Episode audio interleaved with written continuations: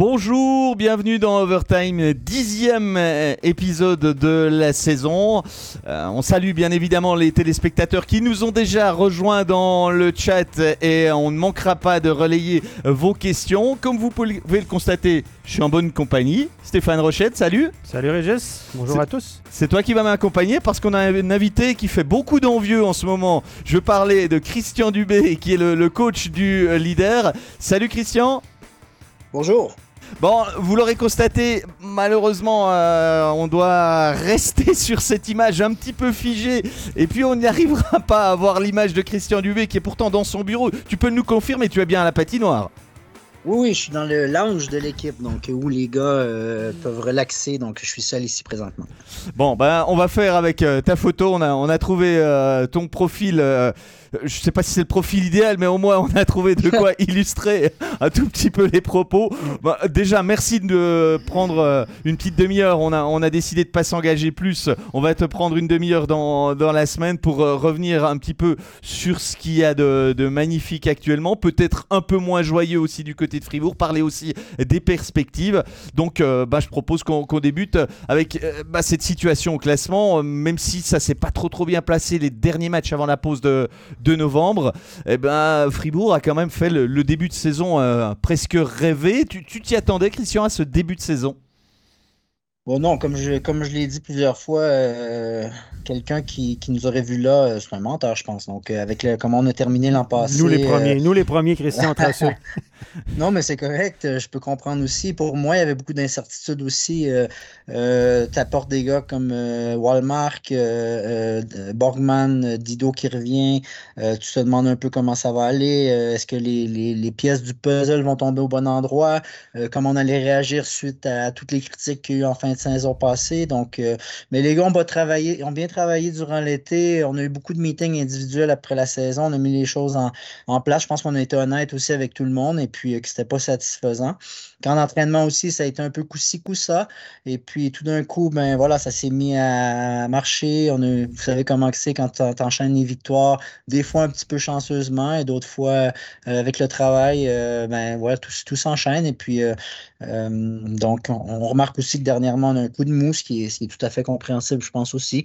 Mais je pense qu'en en général, on, mérite quand même d'être assez haut dans la classement, je crois. Tu parlais, tu parlais de meeting individuel avec tes joueurs. On a l'impression que c'est les joueurs cette année. Tout le monde accepte son rôle volontiers. On voit Jorg, Valzer, c'est clairement des gars qui sont utilisés comme quatrième bloc. On voit Diaz qui joue pas du tout sur le power play, euh, qui est plutôt utilisé comme, comme contre les meilleurs attaquants adverses. C'est la réalité à Fribourg. Marchand, par exemple, euh, qui joue pas sur le power play, mais qui fait des points, qui est bien accompagné sur sa ligne. Est-ce que c'est la réalité que tout le monde accepte volontiers son rôle et met la main à l'épaule à la roue volontiers?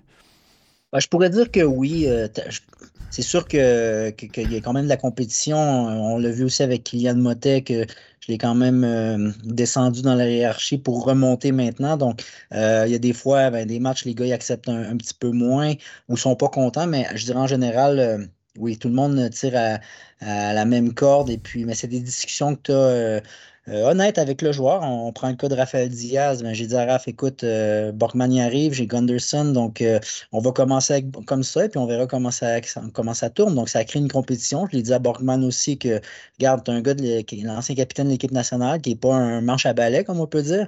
et puis tu prends sa place. Donc le gars, il a fait 20-25 points l'année passée, donc tu dois te performer. Donc c'est des discussions que tu as un peu comme ça à l'interne, et puis euh, une fois que tu es honnête, je pense que c'est quand même accepté. Puis on voit que les, les, gars ont bien répondu à ça. Puisque, je vais y aller tout de suite. On parle de défenseurs. Vous venez d'engager Yannick Radgeb là, pour 5 ans. Ça, c'est de la, la musique d'avenir. Mais Yannick Radgeb, on, il est un défenseur droitier comme Diaz. On sait que c'est un spécialiste de power play. Et là, tu as Borgman et Gunderson. Gunderson, est-ce qu'il sera réengagé ou non? C'est une question que je te pose. Mais là, tu auras trois spécialistes du power play en haut. Borgman, Gunderson éventuellement et Radgeb. Quel genre de situation ça va donner pour l'année prochaine? Ben, comme j'ai dit, euh, je ne pas plus loin que le dernier match. On m'a posé cette question-là aussi. J'ai dit, euh, ben, présentement, je ne me concentre pas vraiment là-dessus. On va être honnête que je me concentre sur la, la, la, saison présente. Mais je vais trouver des solutions. Euh, ça ne veut pas dire que les trois pourront pas jouer euh, sur le power play. Je veux dire, euh, Gab joue à bien, il a joué off-wing aussi comme one-timer. C'est une situation à laquelle je pense. Je pourrais très bien avoir euh, Dido, Gundy et, Yannick, avoir Gundy sur one-timer de l'autre côté. Donc, je vais trouver des solutions. Je suis pas vraiment inquiet avec ça. Ouais, situation un peu de, luxe, comme on aime le dire chez les entraîneurs, d'avoir autant de possibilités. je rappelle donc, bien évidemment, que tout le monde peut poser des questions sur le chat de, de Facebook en ce moment. On, on ne manquera pas de les, relever. Il y en a une qui concerne le poste de directeur technique. Moi, j'aimerais encore qu'on parle un petit peu plus précisément du rôle que tu, occupes de, coach avant de, passer à, peut-être cette autre fonction. Euh, en regardant le classement des compteurs, je me suis rendu compte que la saison passée, sur les cinq premiers, il y avait deux étrangers et trois Suisses. Cette année, sur les six premiers, il y il y a cinq étrangers. Ça veut dire que les nouveaux venus ont atteint un niveau que tu attendais et que des anciens ont fait un, pas en avant. On, peut le voir ça comme ça, Christian? Bah, je dirais que j'ai plus de qualité en tant qu'étranger euh, cette année. Un gars comme, euh, comme, Walmart et, Dido, on connaît leur euh, on connaît sa, qualité, sa force de frappe offensive. Borgman aussi, hein, c'est un défenseur qui a un petit peu pris de temps à s'ajuster, mais là, il, vraiment trouver ses marques. Donc, euh, je pense que oui, qu'on a eu des gars, euh, qu'on a apporté des gars qui ont, qui ont, trouvé leur marque. Un gars comme Delarose, ça lui a pris pas mal de temps l'année passée aussi un petit peu, mais lui, c'est quand même un, gars qui, qui joue two-way, comme on peut dire. Et Marcus, c'est la grosse différence. Marcus, l'année passée, s'est cassé le dos en commençant. Ça a été vraiment long avant qu'il trouve ses marques. Cette année, il est arrivé, il savait qu'on était attendu aussi. Il y a beaucoup de discussions avec lui que, écoute, je t'ai signé ici pourquoi? Parce que pour moi, tu devrais être un des meilleurs joueurs de cette ligue-là. Il a répondu à l'appel. Donc, euh, donc, c'est réjouissant. Un gars comme Walmart, honnêtement, l'aide beaucoup. Euh, ils ont joué ensemble quand ils étaient jeunes aussi. Donc, euh, euh, pour Marcus, ça, facilite aussi les choses campagne de transfert réussie, je crois qu'on peut le dire. Hein, puisque, tout à fait. Bah, en tout cas, on n'a pas l'impression qu'il y en a un qui, qui n'est pas, qui pas au niveau, qui, qui a tout simplement euh, toute cette équipe qui, qui, tourne autour aussi de, des leaders. Bon, il y, y, a beaucoup de bonnes choses dans cette équipe. Il y a une chose qui est particulièrement réjouissante, c'est que Reto Berra tient son rang. Nous, à l'interne, on va pas se le cacher, ah on, avait des soucis, on se disait. C'est peut-être notre point d'interrogation. Est-ce que d'autres Berra va tenir? Mais jusqu'à maintenant, il est c'est le meilleur gardien de la Ligue, Christian. Est-ce que tu t'attendais à ça? Ou est-ce que tu avais aussi des doutes en début de saison de se dire euh, peut-être qu'au mois d'octobre, on va se retrouver un peu dans la Moïse? Je pense que j'étais euh, comme un peu vous, le même état d'esprit, comment ça va tourner avec Reto, même au mois d'août, très ouvertement, euh, je me me demandais comment ça allait, ça allait aller, comment ça allait tenir. Il y avait des raideurs au début, ne bougeait pas comme il pouvait, comme, comme euh, avant. Mais je pense qu'il a appris à, aussi à vivre avec cette situation que, écoute, on ne retrouvera plus le, pour lui, je, ne suis plus le Reto de quand j'avais 25, 25, 30 ans. J'ai eu une opération du dos, euh, je suis plus vieux. Euh, maintenant, je dois m'ajuster, je dois trouver une manière de fonctionner ou de travailler hors glace, sur glace que, qui me permet de performer à tous les jours au, plus haut niveau. Je pense qu'il est dans un très, très bon état d'esprit. Euh, donc, euh, donc voilà, il se sent très bien. Mais euh, oui, comme, comme tout le monde, je me posais beaucoup, j'avais beaucoup de points d'interrogation, puis c'est réjouissant parce qu'on on voit que dans cette ligue ou dans toutes les ligues, si ton gardien numéro un n'est pas là ou ne performe pas, c'est assez compliqué, puis on a vécu ça l'an passé. Bah, par rapport à la position de Reto Berra, le fait qu'il joue deux matchs avec l'équipe de Suisse le week-end passé, on peut se dire c'est rassurant, ça veut dire qu'il est en pleine possession de ses moyens, ou alors le coach il se dit moi je le fais peut-être pas jouer tous les soirs et je leur ai bien donné un petit peu plus de repos. Dans quelle position tu, te trouves quand tu as vu qu'il jouait le match d'hier contre les Tchèques? Ben déjà, il a joué un excellent match, donc c'est bon signe. Euh, je pense pour lui, ça, ça va lui donner, euh, donner confiance. Euh, il est revenu hier, il a, eu congé aujourd'hui, donc entraînement demain. Je vois aucun problème avec ça. donc je pense qu'il va revenir dans un très bon état d'esprit. On va dire que pour Berat, les, les, signaux sont au, au vert sur les derniers temps, on a compris que l'équipe marquait un petit peu le pas. C'est aussi peut-être les limites de ton effectif, le fait qu'il y ait ben, peut-être quoi, 13, 14 joueurs sur lesquels tu, peux compter en attaque, les, limites de, ton contingent euh, dans, les attaquants? Ben, Je pense aussi en défense, on a 8, 8 défenseurs, donc on a...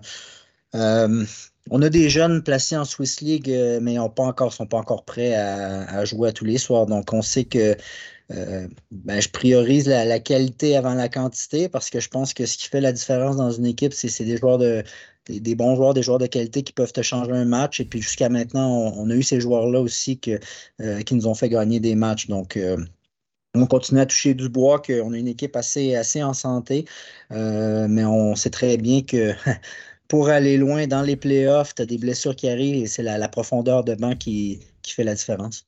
Ben justement, en parlant d'aller loin dans les playoffs, euh, Christian, j'ai écrit, j'ai écrit un article récemment là-dessus. C'est un peu, un peu un sujet tabou à Fribourg. Le président botte en touche un peu, etc. Tout le monde a peur d'avoir peur. On a été déçus par les années. même les fans sont super contents, mais ont peur un petit peu de se dire oh, est-ce qu'en playoff ça va marcher? On sait que l'année passée, ça avait créé un séisme quand vous êtes loupé un peu contre Lugano. Mais moi, j'ai l'impression que ce groupe-là, il y a une chimie particulière cette année. Vous jouez vachement bien.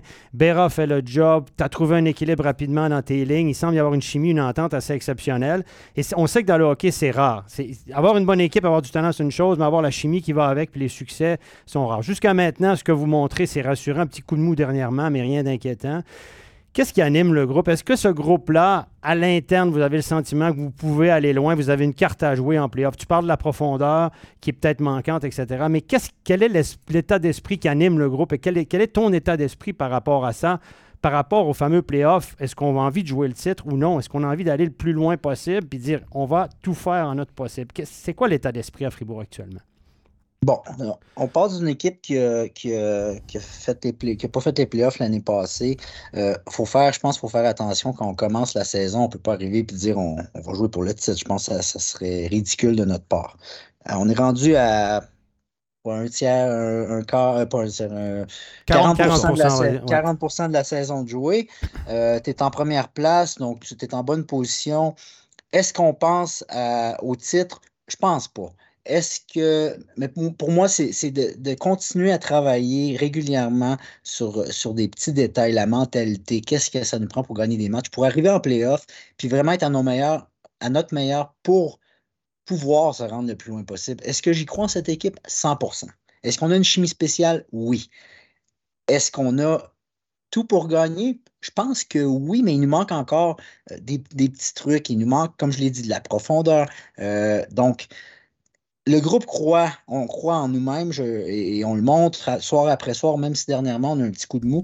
Donc, nous, on croit en nous. On croit qu'on a la qualité pour réussir et, euh, je crois que je dirais que dans l'organisation, on est prudent, mais tranquillement, c'est aussi mon job d'essayer de, pousser et de dire écoutez, là, on a quelque chose de spécial. Une enveloppe. Il faut essayer, il faut essayer. ben non, mais euh, il y a un septième étranger qu'il faut qu'il arrive. Euh, est-ce que qu'est-ce qui arrive si on a le gardien un réto qui se blesse? Donc, c'est des choses que, je travaille et que je dois et que je dois essayer de, convaincre. de convaincre, de convaincre. Et il faut que vous compreniez aussi qu'on vient quand même de loin. On a eu un arrêt avec le COVID, avec des prêts à rembourser ici et ça. Mais là, je pense qu'on est quand même dans une situation assez bien. On s'en va dans le, dans, le bon, de le bon sens. Ben, à moi d'essayer de convaincre que maintenant, il faut qu'on essaye de pousser un petit peu plus. Donc, on a le budget qui augmente d'année en année. Maintenant, l'année prochaine, on a, on a signé Yannick Radgeb. Donc, je pense qu'on a, on pousse pour aller vers le haut. Mais après, ça nous prend ce, petit plus aussi. Et puis, euh, euh, mais voilà, il faut, comprendre qu'on on vient de loin, on a eu des, un arrêt, ils sont, on est prudent aussi. Euh, euh, parce qu'on ne veut pas jeter l'argent par les fenêtres non plus, ce qui est compréhensible. Mais oui, je crois en ce groupe et on, je pense qu'à l'interne, les, gars le croient. Mais on sait qu'il y a encore beaucoup de travail à faire. bon, on, a compris euh, que Christian pousse pour un, ben gardien étranger. Ben ça prend un étranger en plus en cas de blessure, un gardien évidemment étranger ou pas, quelqu'un au cas que euh, tout à coup que notre ami Bérat se blesse ou tombe malade dans, les moments clés, avec, évidemment. Et moi, je pense que moi je pense que cette équipe-là arrive au pic. Vous avez engagé Diaz, Berchi, la Red pour l'année prochaine. Je pense que les deux premières prochaines années, vous avez vraiment une fenêtre euh, particulière. Il y a des gars qui arrivent en fin de carrière qui vont sûrement vouloir gagner un titre avant de partir. Je pense à Sprunger, je pense à Diaz, etc. Berra, même, qui a signé pour deux ans, ce qui est une excellente nouvelle. Et je pense qu'à un moment donné, Christian, il faut se lancer. Il faut, essayer. Il ne faut pas dire on, attend, on attend, parce qu'il n'y a jamais de situation parfaite, puis vous ne serez jamais les seuls contenders. Si on attend d'être premier au classement par 50 points d'avance, puis être sûr de gagner pour y aller, ça ne va pas aller. Donc, je pense qu'il faut, faut se lancer dans le vide de temps en temps. Et puis, toi aussi, j'imagine, il te reste un contrat de deux ans cette année et l'année prochaine.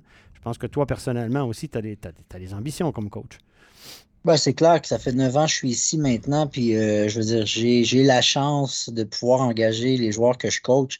Euh, donc, j'ai engagé des gars que je, ben, que je croyais pouvaient nous aider à, gagner puis jouer dans un style de jeu que, je veux. Donc, est-ce que, comme je le répète, est-ce que je crois en mon équipe? Oui. Est-ce que je crois qu'on peut gagner? Éventuellement, on peut donner du fil à retordre à les grosses équipes. Euh, positif, on a joué contre, euh, contre Zurich, contre Zug, contre Genève, contre Vienne. On a quand même, on, ne s'est jamais fait ramasser. On est tout le temps dans le coup. Encore là, cette semaine, on va jouer à Zug. Ça va être un bon test pour nous. Donc, à nous de montrer, mais jusqu'à maintenant, ce qu'on a montré, je pense quand même assez positif. Donc, euh, comme tu dis, oui, euh, je veux essayer d'aller le plus loin possible puis gagner. C'est le but de toute personne. Donc, c'est gagner. Je l'étais aussi en tant que joueur. J'ai eu la chance de pouvoir euh, euh, gagner à différents niveaux. C'est le but ultime dans, notre vie de, de professionnel, c'est de gagner. Donc, c'est la même chose que je veux en tant que coach et GM. Alors, il y a une question de Gaëtan Grossrider qui nous parle de, quelque chose qui sera important pour la suite. Sorensen est-il un joueur de playoff? Par rapport à ce que tu sens de ce joueur, ce que tu as vu par le passé, est-ce que tu peux répondre à cette question? Ben, Écoutez, c'est un gars qui euh, est très talentueux, oui, mais il a réussi aussi à, aller en NHL aussi à cause de, de, son, euh, de sa grinta. C'est un gars euh, il nous l'a montré depuis le début de l'année. Il a marqué plusieurs goals. Euh, il allait au charbon. Il y en a un, je me rappelle, il a marqué, il s'est fait ramasser, il était tombé dans la bande, il va proche du net. Donc, ça, c'est le Marcus Sorensen que, j'aime et qu'on a besoin de soir après soir et qu'il va falloir qu'il nous montre en, en playoff. Je crois, je crois personnellement, ou je suis, ouais, je suis assez euh, euh, convaincu qu'il va nous faire, peut qui va nous faire la différence en, en playoff. Donc, euh, euh, à nous de bien l'entourer aussi. Donc, euh, mais oui, il y, a cette attitude de, de guerrier qu'on n'a pas vu beaucoup l'an passé, mais que cette année, on voit. Alors, il y a une question qui a plus attrait à, l'autre fonction de directeur technique que tu es encore jusqu'à la fin de cette saison, mais que tu ne seras plus la saison prochaine. C'est Christian Horner qui la pose. Annoncer le choix du euh, directeur technique seulement en janvier, surprenant non, et surtout si c'est pour annoncer Gerd. Est-ce que toi-même, tu, peux nous dire quelque chose? Je suis pas sûr que tu sois la bonne personne, mais quand même, on a la question sur la table. Ben moi, je suis comment dire, c'est pas moi qui, qui, a choisi ou qui prend la décision du timeline d'engager un nouveau directeur sportif. Donc, euh, euh, comme tu dis, je suis probablement pas la bonne personne parce que je fais pas partie du processus de, d'engagement. Donc, euh, moi, on s'est assis en fin de saison, on a décidé d'aller d'une certaine manière. Après, quand eux ont décidé de, mettre une liste de candidats et de rencontrer les, et ces candidats-là, c'est pas, pas moi qui, choisis ça. Bon, je me doutais un tout petit peu de la réponse. Par contre, ce que je constate, et ça, ce sont des faits, c'est que pour la saison, l'équipe est à, on va dire, 85% constituée. Il restera à trouver un, gardien en plus de Reto Berra, un défenseur qui pourrait même être Ryan Ganderson. On, sait que euh, c'est un joueur que tu apprécies euh, depuis euh, plusieurs années. Et puis, il y a encore quelques places en attaque. Donc, ça veut dire que le terrain, il sera quand même déjà bien préparé pour 24-25? Euh, oui, ben, je pense qu'on voit qu'il n'y aura pas beaucoup, énormément de changements. On a Yannick Radgeb qui arrive chez nous, mais par la suite, on a déjà cinq étrangers sous contrat. Euh, on a déjà plusieurs attaquants sous contrat. Il y a le cas de Julien, d'André et de Mauro qui, qui, sont ouverts. Après, mon but est toujours d'améliorer l'équipe hein, en tant que directeur sportif. Il n'y a pas des tonnes de joueurs sur le marché non plus. Euh, donc, il n'y aura, aura pas un gros. On va voir un Fribourg-Gotteron assez semblable, je pense. C'est un peu tard d'arriver au mois de janvier en tant que directeur technique et, et, devoir faire une équipe à ce moment-là. On est d'accord, Stéphane, je pense que tu, es ben, d'accord. L'équipe sera, sera faite, il restera un étranger, quelques joueurs suisses, évidemment. Donc, on sera dans, dans le finalage. Donc, le prochain directeur sportif, finalement, dans la configuration actuelle, il n'y a pas d'urgence non plus de le faire rentrer en poste en janvier. Je pense qu'au printemps, euh, ça, pourrait, ça pourrait le faire aussi, Christian, finalement. Ben, vu que oui, vu que j'ai fait toutes les tractations avec Garde euh, pour signer Reto, pour signer euh, Nathan Marchand, les étrangers, donc euh, il n'y aura pas, comme je l'ai dit, il n'y aura pas grand. il n'y a pas de presse pour engager un nouveau directeur sportif, mais, mais aussi ben, j'aimerais bien à un moment donné aussi qu'on qu'on avance là-dessus puis savoir qui ça va être. Donc, je suis aussi, j'ai aussi hâte de voir comment ça va tourner parce que ben, ça va être mon boss et puis j'ai Ben, comme tout le monde, on a hâte de voir euh, qui ça va être. à quelle sauce on va manger. C'est vrai. Parmi les joueurs qui n'ont pas encore signé, il y a Julien Sprunger, il y a Andrei Bikov. Ce sont vraiment des joueurs icônes Ouais. de, de Fribourg-Gotteron. Euh, c'est des dossiers forcément un petit peu sensibles qu'on peut pas traiter comme les autres quand on est euh, directeur technique? Oui, c'est sûr que c'est des icônes ici à Fribourg. euh, donc, mais bon, la chance que j'ai, ça, fait quand même 12 ans que je suis dans l'organisation. J'ai joué avec ces deux gars-là. J'ai un- j'ai une très bonne relation avec André puis, Julien. On est très honnêtes. Donc, euh, euh, à la fin, ils, comprennent aussi que, que mon job, c'est d'avoir la meilleure équipe possible. Donc, euh, euh, la politique, faire attention aussi. Donc, euh, mais André et Julien, c'est des gars qui ont encore leur place dans l'équipe, une bonne attitude. Donc, donc voilà. Je vois pas. euh, J'ai déjà eu des discussions avec, avec Julien un petit peu. Et puis, euh, tu sais, quand le gars, il te marque quand même euh, des Ouais. goals ici et là. Donc, c'est pas facile à trouver des gars comme ça quand même dans la ligue. Ouais, c'est un gars, c'est devenu un spécialiste, Julien Sprunger. C'est un gars qui peut te faire marcher un power play, qui peut te marquer le gros but, etc. Et puis encore une fois, c'est un gars qui accepte son rôle, même si un, un certain match, il joue 12-13 minutes. Et puis lui, je pense que s'il reste clairement chez vous, peut-être, c'est pour le projet. Puis le projet, ça peut être le titre l'année prochaine. Non, c'est sûr, mais Julien aussi, tu sais, c'est un, euh, c'est un, capitaine de l'équipe, vraiment une bonne personne. Euh, Il pense, euh, pense aux, aux joueurs avant lui. Donc, euh, tu sais, comme tu as dit, son rôle a beaucoup changé. Ouais. Il jouait 24-25 minutes dans le temps, puis il voulait tout le temps être la glace. Là, il sait que c'est différent. Puis euh, je pense qu'il fait, lui aussi et André, ils font, font rendre les autres. les autres se sentent bien à Fribourg à cause de, de- de comment ils sont dans le vestiaire aussi. Donc, euh, C'est les gars ils vendent qui- l'histoire. Oui, oui. C'est des gars qui peuvent prendre la pression. Je pense que Julien, dans les moments plus. Là, là tout va bien jusqu'à maintenant, pas eu de creux, mais quand il y a un creux, c'est un gars qui, Julien, qui peut prendre la lumière, qui peut prendre les interviews, qui peut gérer ça aussi- aussi pour les autres. Exactement. Puis, tu sais, des gars qui parlent de, de Fribourg, de l'histoire, de ci, de ça. Donc, euh, c'est c'est important, des gars comme ça, dans un, dans un vestiaire. Puis, tu vois qu'ils ont vraiment, euh, ils ont vraiment le FG sur le, sur le cœur. Donc, euh. Tatoué. Moi, j'ai une autre question pour toi qui, qui- on, on sort un peu des joueurs. C'est d'ailleurs quelqu'un qui la pose, euh, Simon, Simon euh, Misitrano, qui pose ça dans le chat. C'est une bonne question. Vous avez engagé Patémon et on n'entend pas beaucoup parler de Patémon cette année. Évidemment, on n'entend pas parler beaucoup des assistants-entraîneurs, mais comment vous répartissez le rôle? Parce que dans, ce coaching staff, vous avez trois joueurs qui ont eu des carrières. Bon, évidemment, Patémon n'a pas une carrière en Europe, mais dans le junior majeur au Canada, il en a fait des tonnes de points. Vous, êtes trois coachs qui- vous étiez tous des joueurs très offensifs, spécialistes de power play. Qui s'occupe du power play, puis qui s'occupe du piqué? Parce que là, il n'y a pas de spécialiste de piqué là-dedans. là. C'est comment vous répartissez les rôles? Ben, moi, euh, Steph, je jouais en piqué toute, toute ma carrière. tu jouais, jouais en tu jouais parce qu'il voulait te garder chaud. Parce que, non, mais j'entends, je, je veux rien t'enlever, mais ce que je veux dire, c'est que tu es un joueur axé sur l'offensive. On s'entend. Totalement, totalement. Voilà. Mais, mais très honnêtement, j'étais un gars qui, qui adorait jouer à 4 contre 5. J'adorais bloquer des shoots. Euh, en fin de carrière, je le faisais énormément à partir de 30 ans. C'est moi qui est en charge du piqué dans l'équipe. C'est moi, depuis maintenant que j'ai pris les rênes, euh, euh, c'est moi qui est en charge. Je fais les vidéos des piqués adverses, de nous, comment on joue et tout ça. OK. Euh, Powerplay, c'est Pavel. Pavel est en charge du powerplay.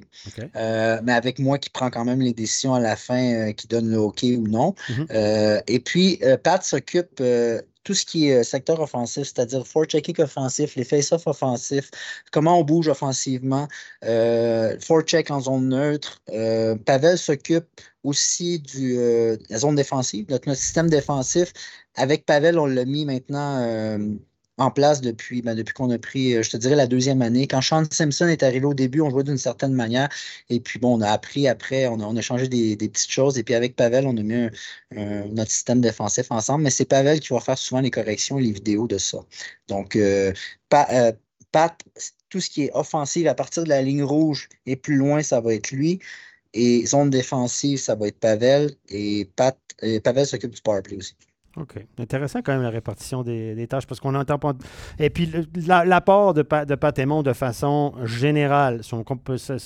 Est-ce que c'est un gars qui a quand même de l'expérience, qui a quand même vécu cette ligue-là, l'entente, les joueurs, qui fait les meetings? Quand vous faites des, meetings, bon, il y a le powerplay meeting, il y a le PK meeting, mais c'est qui drive, qui drive le- les, les meetings avec les joueurs en avant-match, par exemple? Bon, ben, euh, c'est une bonne question. On, on- on a évolué aussi, on a changé notre manière de fonctionner depuis le début de la saison. Donc, euh, le jour de match, on a, on a euh, scouting de l'équipe adverse. Donc, on va travailler euh, système de jeu en général. Encore une fois, les vidéos offensives, Pat. Vidéos défensives, c'est Pavel. Tout ce qui est piqué, c'est moi. Donc, on est les trois qui vont parler à tour de rôle et qui va vraiment parler de notre rôle spécifique ou de sur quoi sur quoi on, sont nos tâches. Et puis, euh, euh, donc avant le match, mais ben là, c'est, ça va. On a des key points, ça va être soit Pavel ou, ou, euh, Pat, mais tout ce qui est meeting ou speech, c'est tout le temps moi, par contre. Donc, c'est moi qui est un peu le, on peut dire, le, motivateur. Ben, je suis le coach en chef, donc c'est moi je suis le boss. Hein. Ouais, ok. C'est mon rôle. Mais euh, eux sont là, puis dans chacun dans leur euh, distinction, ils vont parler de leurs choses, mais à la fin, c'est quand même moi qui, qui prends les décisions à la fin. Euh. mais ça va super bien. Écoutez, Pat, depuis qu'il est arrivé déjà, très bonne personne.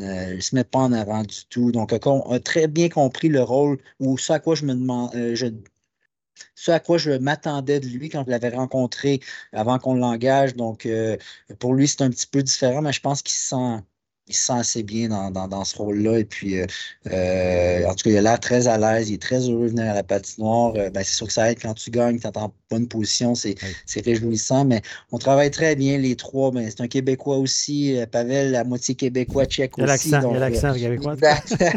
et puis avec David aussi. Donc, sinon, ça va, ça va, ça va vraiment bien.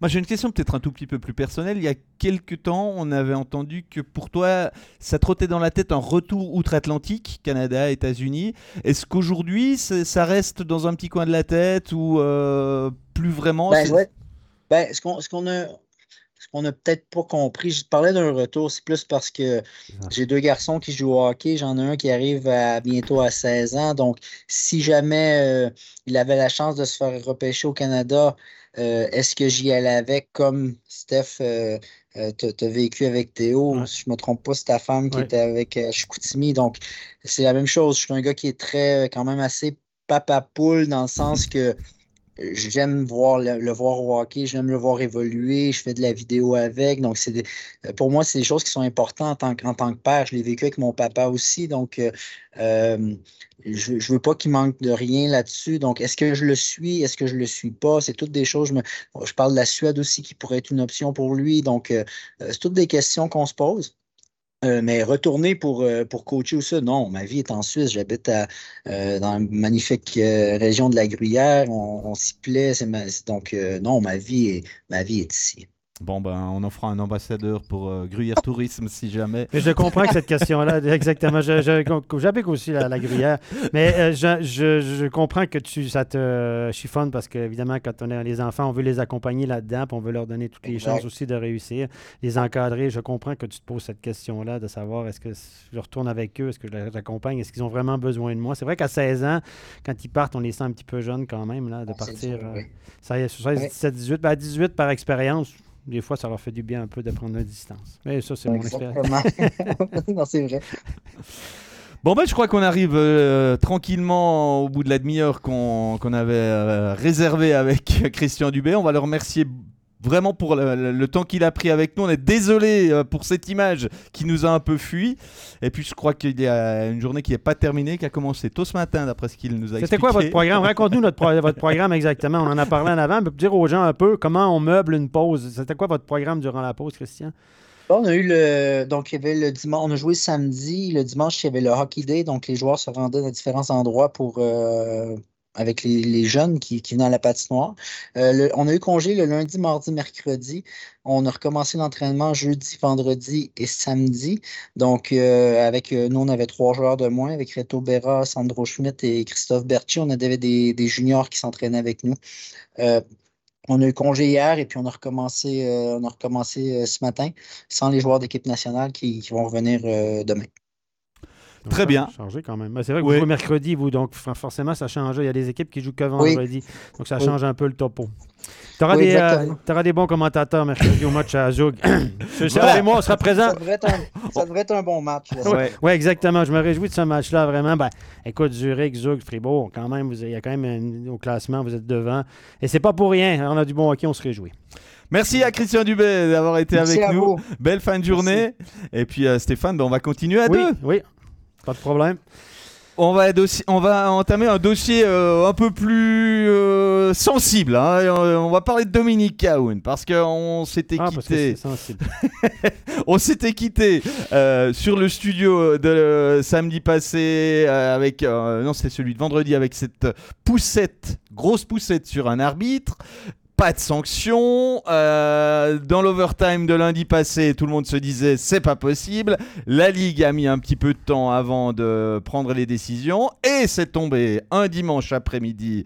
Euh, bah voilà, visiblement on travaille aussi. hein. lui- en tout cas, certains veulent le prouver qu'ils travaillent. Le rapport était fait pour la publier le dimanche, parce que le dimanche, faut, faut savoir que le dimanche, il n'y a pas beaucoup de médias, de journaux, de médias, surtout durant la pause, qui travaillent. Donc, pas beaucoup de prise de position aujourd'hui là-dessus. Et dans deux jours, ça sera une, vieille nouvelle. Je vous le dis, la tactique, parce que je le connais. Quand j'arbitrais, je vais te le dire, quand j'arbitrais, les sanctions, il y avait une sanction à tomber pour le mardi, elles tombaient souvent le lundi soir, en fin de journée, parce que les rédactions, les textes sont faits pour le lendemain. Les journal... À l'époque, il y avait beaucoup, de journal... beaucoup plus de journalisme écrit qu'aujourd'hui, moins de web, évidemment.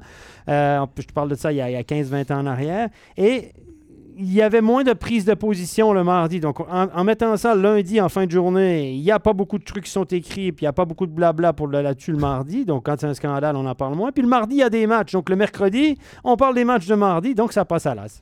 Bon, ben voilà. Mais c'est ça- mais c'est une tactique que de communication comme une autre. Ça tombe un dimanche. Mais sérieusement, je- moi, il y a deux, deux- il y a- il y a- il y Je, prends a- d'abord la il y réaction. a deux scandaux là-dedans. On va y aller. Alors, la, réaction de Nicolas Schauerjans. Schauerjans. Euh, pour la question Kaoun, c'est une honte. Vraiment, en 2010, euh, Kolnik du GSHC avait pris ça, 7 matchs. Bon, c'était il y a un petit moment quand même pour avoir touché la l'arbitre avec la crosse. Il faut dire qu'il n'y a pas de favoritisme outre Sarine.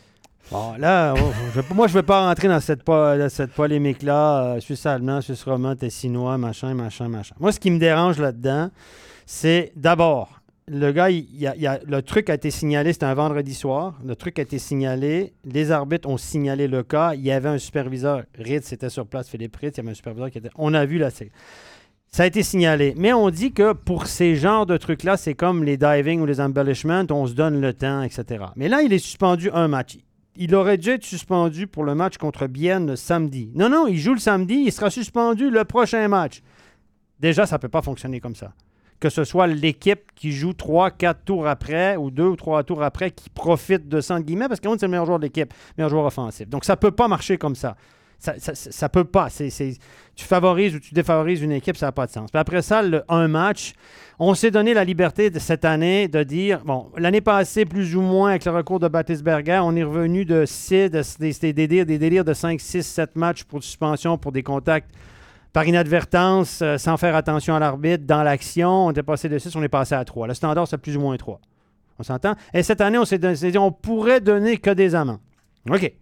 Pourquoi on prend ce cas-là pour ne donner qu'un match? Alors, on compare des actions plus ou moins accidentelles ou bah, pas, pas fait vraiment attention. Je me souviens de, de, de Di Domenico, malheureusement pour lui. Il est derrière le but, vraiment, il fait, fait rien pour faire tomber l'arbitre. L'arbitre tombe un peu, trois matchs. Euh, et, dans l'action, alors qu'il ne regardait pas là, sincèrement, celle-là, je l'avais trouvé très sévère. Et on passe de 3 à 1 pour un truc qui est après le coup de sifflet, pas prémédité, mais il savait que le juge de ligne était là. C'est un geste d'humeur. Pousse-toi de là. C'est bien plus grave que des gars qui font trébucher dans l'action. Pour moi. Alors, on passe, et on prend ce cas-là, et c'est ce cas-là qu'on minimise un match plus une amende. L'amende, tout le monde s'en fout, on s'entend. Mais là, 3000 francs. Ouais, c'est ça, mais c'est voilà, c'est ça. Pour les gens, c'est- là un match de suspension qu'on qu'on- qu'on- Oui. qu'on retient. Et là, encore une fois, je trouve qu'on fait tout faux, on envoie un très mauvais signal. C'est plus grave pour moi que, que de faire trébucher un arbitre dans l'action. Des fois, c'est. Bon, cette année, euh, Egmalguin a pris un match. Il était à l'aile sur le power play, il y a un engagement du match en bris, puis le puck reste sur place. Il fait pas assez attention au juge de ligne pour aller chercher le puck. Oui, c'est vrai qu'il fait pas vraiment attention, mais c'est dans l'action, ça se passe comme ça, le juge de ligne tombe, un match. Et on compare ça à Kaoun, qui était frustré. Le juge de ligne fait un job parfait. Il se retourne vers lui, il le regarde. Hey Dominique, calme. Il sort, boum, il pousse. Bon, Non, mais on est où, là, sérieusement? Les, les gens sont, les gens comprennent rien, et je comprends que les gens comprennent rien. Parce que c'est incomp- incompréhensible. Donc, ça fait des, ça fait des, compré- ça fait des comprends. là. Je je vois que deux éléments à la décharge. C'est que euh, visiblement Kaoun, tout de suite, il est allé euh, vers le juge de ligne. Ah, ça- est allé, c'est trop euh, facile. bah, euh, voilà. Donc, Ah là, non, oui, mais un- c'est un peu plus naturel que de le faire comme certains l'ont fait. euh, 24, 48 heures, un peu forcé, contraint par. Mais quand c'est dans l'action, puis tu vas au banc, ben, tu reviens après, puis il y a moins de focus. Kaoun, je vais vous dire un truc. Ce que Kaoun a fait, puis on l'a, vu à l'écran, c'était on l'a vu à l'écran, on le voyait en gros plan en train de discuter avec l'arbitre puis de rigoler. Ça, c'est le coach qui lui a dit, ou le directeur sportif, ou Marc Lutti, j'en sais rien, quelqu'un qui est descendu, il a dit Dépêche-toi d'aller t'excuser, tout le monde parle de ça, comme ça, tu ne seras pas suspendu trop, euh, peut-être que tu vas avoir un ou deux matchs de moins. Le gars, oh, ouais, ouais, tu- mais c'est réussi. Non, mais Bon, il y a aussi un élément, c'est que s'excuser. n'est pas sur une liste noire euh, qu'on peut imaginer parfois. Si tu vois ce que je veux dire. Oui, mais il, il passe plutôt pour un agneau que pour Ben, un loup est-ce que est-ce que le joueur d'Ajoie, euh, c'était qui l'année passée? Rouillé qui fait tomber euh, l'arbitre Oui. Est-ce, que- est-ce qu'il est sur liste? À part Di Domenico, dans ceux qui ont été suspendus, le- Sandro Schmidt a été suspendu pour ça l'année passée. Est-ce qu'il est vraiment sur liste noire? Un plus gentilhomme que Sandro Schmidt, il n'y en a pas beaucoup. Bon, l- là, Stéphane, je Ça- ça se vois que tu rejoins Simon euh, qu'on a évoqué il y a quelques Je instants. La au avec CP. Berne. Non, mais bon, Voilà. non, je suis pas là. Non, je, là, je, je, je- vais pas. Je vais pas euh, Simon est un fervent supporter de, de Fribourg, donc euh, il aime pas trop Berne, évidemment. Euh, je comprends sa réaction. Là, je vais pas aller là-dedans, mais ça, encore, ça donne, ça donne le bâton pour se faire taper. Voilà, si ça c'est un, alors quand on fait trébucher un arbitre de faction presque accidentelle ou sans vraiment faire attention dans l'action alors qu'on regarde là-bas, puis whoop, ben, c'est plus 3, ça. C'est un demi. Bon, bah. Voilà. Non, mais je- voilà. Ah bah, on, va pas épiloguer. on est là. Je serais quand même surpris qu'il y ait un recours. On a vu que Rapperswil a essayé un recours, quoi qu'il en Non, soit. mais là, on va pas faire Euh, recours pour un voilà. match. Moi, je pense qu'ils s'en tirent bien. Les gars, on va dire, on va vite, vite étouffer l'affaire. puis Exactement. l'affaire est belle, hein. Donc Kaoun euh, ne sera pas présent euh, lors du, du match de reprise du, du CP Berne. Et puis, euh, ben, je propose qu'on parle un tout petit peu de l'équipe de Suisse qui a joué euh, Ouais. ce week-end. C'est une actualité euh, ben, qu'on a un petit peu moins mis en avant dans la mesure où ça reste euh, la Cariala Cup euh, qui n'est pas l'événement le plus suivi en Suisse, on le sait. Moi, ce que je constate, c'est que quand la Suisse joue, en face, les gardiens sont tous des champions du monde. Quoi. J'ai l'impression que si vous avez un gardien qui est pas en forme, vous le faites jouer contre la Suisse, ce confiance. sera le Il meilleur gardien du monde. Ben, on a- c'est- la stérilité offensive de la Suisse, c'est pas d'hier. Alors, on m'a déjà posé la question pourquoi, et c'est une évidence que euh, euh, offensivement, on a de la peine, même au championnat du monde, avec les joueurs de NHL, de temps en temps, on a eu de la peine à, se créer, de, à créer de l'offensive. Ça, c'est. Après ça, il y en a qui vont dire c'est le rôle des joueurs dans le championnat, c'est ce que ces joueurs-là ont un rôle offensif, etc. Moi, je pense que c'est une mentalité. Je ne vais, je, je vais, vais pas épiloguer là-dessus parce que j'ai une conviction profonde que chez les tout petits, on se contente de dire si tu prends pas de but, c'est bien. On ne valorise pas assez les talents, les joueurs offensifs. Au Canada, vous allez me dire ah, on fait des statistiques, on parle que des buteurs, etc. Mais au Canada, quand tu es un joueur qui marque des buts, puis qui joue offensif, puis qui est waouh, waouh, waouh, qui, met des chiffres au tableau, ben tu es mis en valeur. Vous allez me dire ah, ben là, il n'y a pas que ça au hockey, faire des points. On est d'accord. Mais sauf que quand tu es tout petit, puis que on te dit c'est pas important celui qui marque, c'est pas important de marquer des buts, puis qu'on te faut arrêter de mettre des statistiques, etc. Je comprends l'idée. Sauf qu'à un moment donné, tu développes pas la, la killing instinct. Le fameux instinct de tueur Offensif. offensif que les Canadiens ont, que les Suédois ont, que souvent les Russes ont. Qu'est-ce pourquoi on l'a pas? Pourquoi on l'a pas? Ben, ça vient depuis la culture depuis tout petit de dire Ah, ben c'est bien parce que c'est pas important de marquer des buts, puis c'est pas celui qui. Non, mais à, un moment donné, si on met pas de valeur là-dessus depuis tout petit, ben euh, forcément on suit. Ben, toutes les équipes ce week-end, je suis allé voir des U14, je suis allé voir des U13, je suis allé voir des U. euh, L'équipe à Montais, je suis allé voir un match hier à Montais, les U17. Ben, euh, contre la France, ils ont marqué des buts, mais j'ai pas vu beaucoup de, de joueurs très offensifs avec un killing instinct. Avec, je, je- on voit pas ça, puis j'en vois, j'en vois pas beaucoup pointer leur nez à l'horizon. Ça a été le même problème avec les U20. que C'est une culture qu'on n'implémente pas depuis le tout jeune âge. C'est pas une question de talent, c'est une culture qu'on n'implémente pas. Et je, je- je le pense Faisons passer le message. Faisons passer le message. Ouais, mais on est plutôt dans l'inverse. Il faut arrêter les statistiques. Oui, je, je comprends l'idée que. Mais sauf que si tu valorises pas ces joueurs offensifs, tu vas pas développer des joueurs offensifs. Si le message que tu reçois, c'est tu prends pas de goal, c'est correct, à un moment donné, Voilà. Il y a, y a une mentalité derrière, je pense, à changer. Bon, ben, une mentalité avec euh, toujours Patrick Fischer derrière le banc. On sait qu'il a été contesté euh, toutes ces dernières années pour ne pas réussir à, faire monter le niveau de l'équipe en, quart de finale. Euh, Il quitte le tournoi avec pas forcément trois mauvais matchs, mais un premier mauvais, deux meilleurs sur le deuxième, bons sur le dernier, mais pas de but. C'est un coach, je pense qu'on peut dire, qui est un peu sous pression quand même. Oui, oui, clairement. Euh, après ça, est-ce qu'on peut le juger sur ces tournois-là? Encore une fois, on peut aller sur le. est-ce que, est-ce que le, sens de ce tournoi-là, si vous regardez les joueurs qui étaient là, euh, je suis pas sûr qu'Elner va être au championnat du monde. Je suis pas sûr que Christian Martin va être là aussi. Sandro Schmidt était là. Bon, tant mieux pour eux. Quand je vois Humble qui est encore là, je me dis, on prépare quoi là, avec Humble, franchement? Euh, j'aime beaucoup Humble, mais là, à un moment donné, il faudra passer à autre chose. Euh, Fischer a clairement dit ça, c'est une information que j'ai par des joueurs qui ont, qui a- qui ont parlé à Fisher, de dire que cette année, il va essayer de prendre des cadres de l'équipe tout au long de la saison dans les, dans les Oui. pauses en décembre, février pour que cette équipe-là soit prête, plutôt que de prendre des jeunes. On se souvient, l'année, bon, on joue des tournois de meilleur niveau, mais avant, on prenait des tout, tout jeunes. Oui. Hein, que des Surtout projets, en novembre. Surtout en novembre. Là, maintenant, il a l'air de dire, je vais prendre des cadres. Mais en prenant ces cadres-là, est-ce que les gars sont contents d'être là? Est-ce qu'ils ont envie d'aller là? Est-ce qu'ils n'ont ils ont pas peur de se faire blesser? Est-ce que les clubs sont contents que ces gars-là aient là? Je suis pas sûr. Et puis, honnêtement, est-ce que ce tournoi-là en fin de semaine va changer quoi que ce soit à la formation ou à la performance de l'équipe suisse au mois de mai? Je n'y crois pas du tout.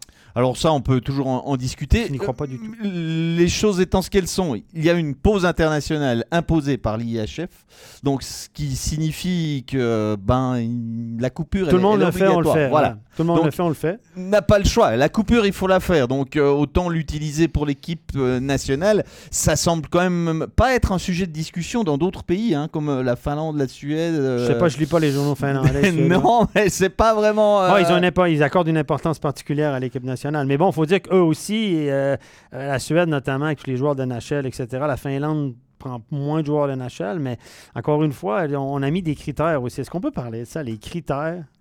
Pa- Patrick Fischer, tu parles qu'il est, sous pression. Là, évidemment, la fédération entend ces critiques, cette pression de dire ben, finalement, perdre encore de façon honorable, on en aura le bol.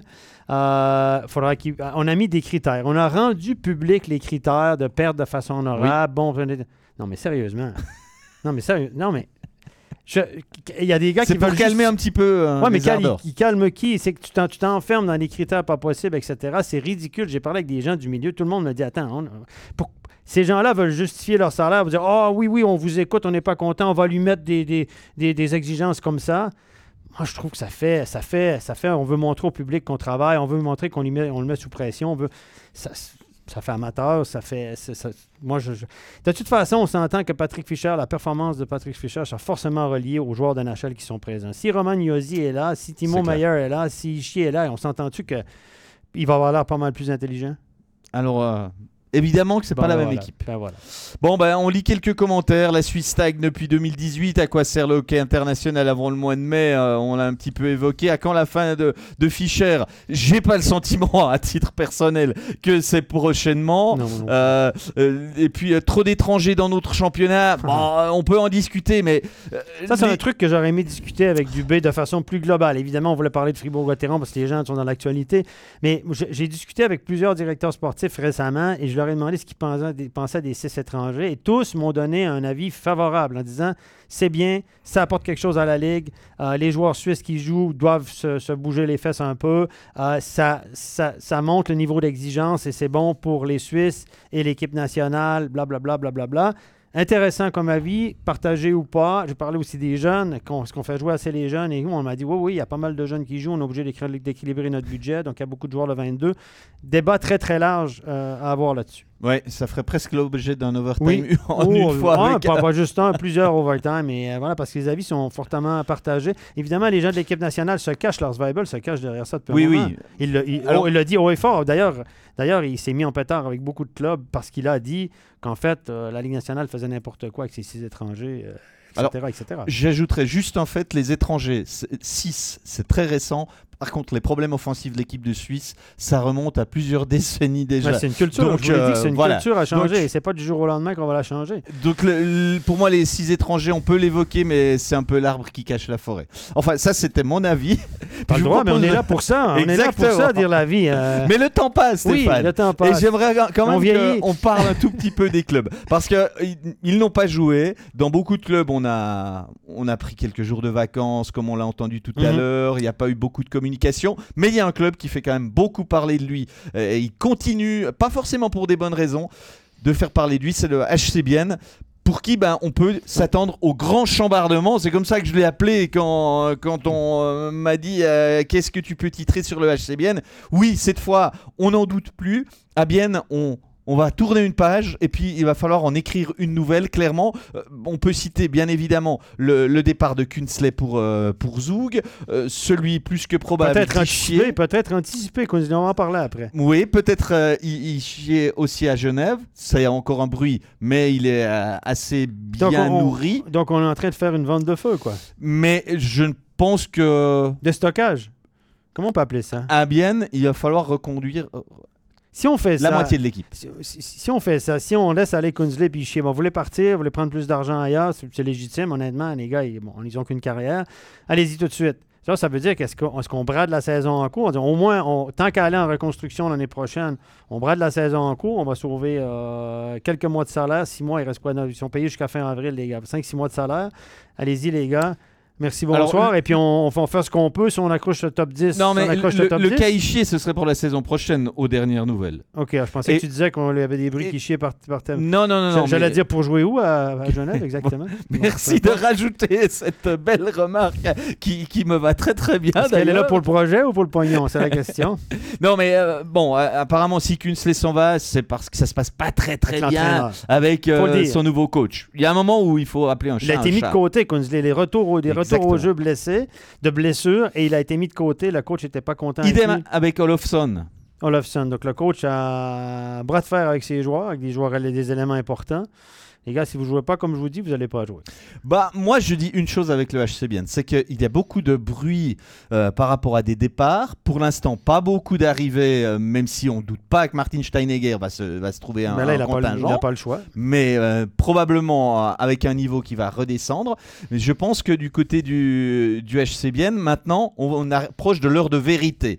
C'est-à-dire que les blessés vont revenir. Pas offert, parce qu'offert il en a encore pour quelques temps, euh, jusqu'à l'année prochaine on, on le reverra pas. Mais on va dire qu'à 95% l'équipe elle sera là. Donc maintenant, on va voir vraiment ce qu'elle a dans le ventre cette saison. Parlons de cette saison parce que les joueurs ils sont quand même focalisés sur l'exercice en cours et ils ne Ouais. pensent pas à leur contrat forcément à Un chaque peu. minute du match. Un peu. Pas, pas durant le match. On s'entend, mais entre les matchs.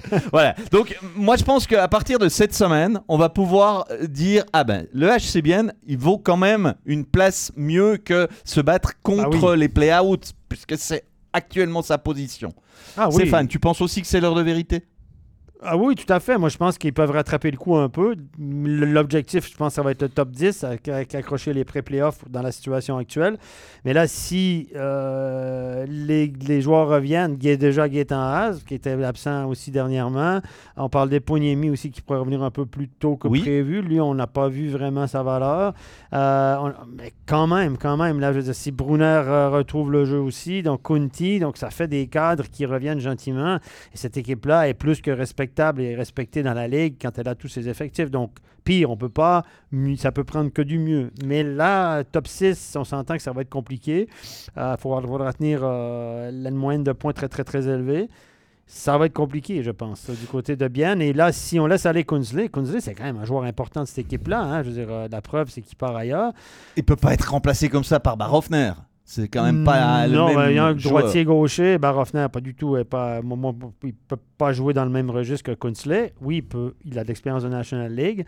C'est pas une mauvaise idée d'aller chercher Barofner, mais il va pas remplacer poste pour poste euh, Kunsley. Et Kunsley est un joueur important de cette équipe-là aussi, avec un rôle euh, assez important. Et je fais une parenthèse. Kunsley, vous avez entendu, Kunsley, ça va pas avec l'entraîneur, on l'a bien compris. On voudrait le laisser aller maintenant. Donc, on, on- on- on se posait la question quel est le- quel est l'effet du nouvel entraîneur dans la reconduction des contrats ou non? Je pense que beaucoup de joueurs cet été ont repoussé leur reconduction de contrat, leur renégociation de, renégociation de contrat à l'automne, en se disant on a un nouveau coach qui vient de signer pour deux ans, sauf erreur? Oui. Donc, on va attendre de savoir, que, à quel, parce que les joueurs, le coach, c'est important. À une certaine étape de ta carrière, pour qui tu vas jouer, c'est important. Et je pense qu'il y a beaucoup de joueurs qui ont entendu cet automne. Et vous avez un élément de réponse avec Kunzley, qui sûrement a reçu plus d'argent à Zouk, on n'en doute pas. Mais il y a visiblement un problème avec l'entraîneur. Donc, euh, il n'y a pas que l'argent souvent dans, le- dans les décisions. Et on peut considérer que l'entraîneur est aussi un facteur euh, certains, dans certains cas. Voilà, d'où ma remarque, c'est l'heure de vérité, parce que je pense que vraiment, on va pouvoir voir si le courant passe, la chimie passe aussi entre ce que veut le coach et ce que l'équipe est bien capable ou a envie de faire après avoir connu euh, Antti Termeinen. Euh, je pense qu'on revient toutes les émissions euh, sur le nom d'Antti Termeinen, mais pour l'instant, clairement, là, il faudrait qu'on passe à autre chose. hein. À un donné, on ne pourra pas dire Ah, mais c'était mieux avec Antti, c'était mieux avec Antti. Avec Lars Schweinberger, ça a été compliqué il y a deux ans. Antti est revenu, c'était super. Et là, on a, à un moment donné, il faudra passer à, à, comment dire, un autre appel, un autre sujet, puis dire OK, les boys, ben, c'est comme ça. Là, Euh, voilà. Malheureusement, il a eu des soucis de santé, c'est plus possible. Donc, on doit passer à autre chose et les joueurs devront aussi se prendre en main. À voir aussi les étrangers. Je me réjouis de voir comment la, la reconduction des joueurs étrangers, parce qu'il y en a plusieurs qui sont en fin de contrat. Euh, il y a quand même du pain sur la planche. Puis après, là, on parle aussi qu'il va aller rechercher des joueurs. Mais sur le marché, euh, il y en a beaucoup qui ont déjà fait leur emplette. Ça- ça Donc, il ne reste pas des cadres ou des joueurs, euh, des bons espoirs. Il n'en reste pas énormément. Là. Non. C'est clair que du côté du HCBN, ça sent la phase de reconstruction. Mais on va déjà les laisser terminer la saison.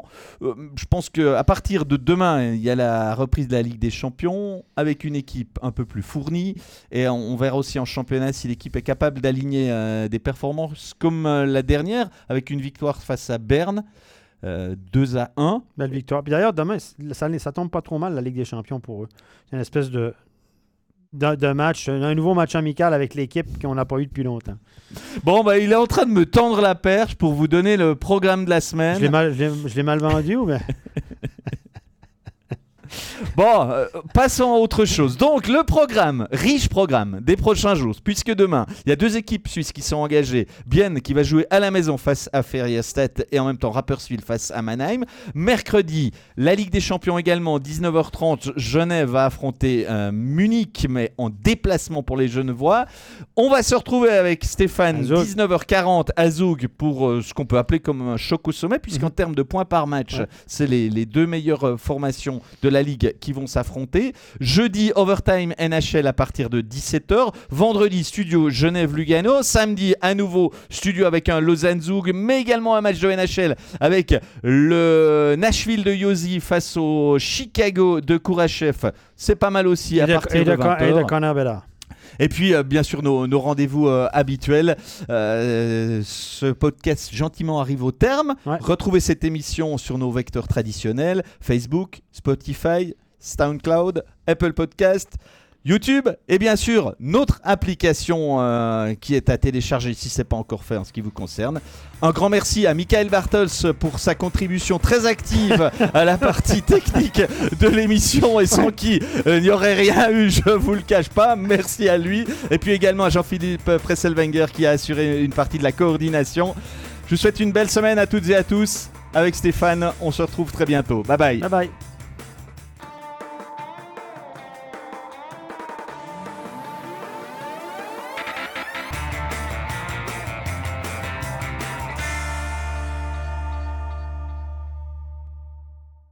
Matchs de National League, les ligues internationales et les meilleurs documentaires sur toutes les plateformes. Abonne-toi. MySports, c'est le hockey.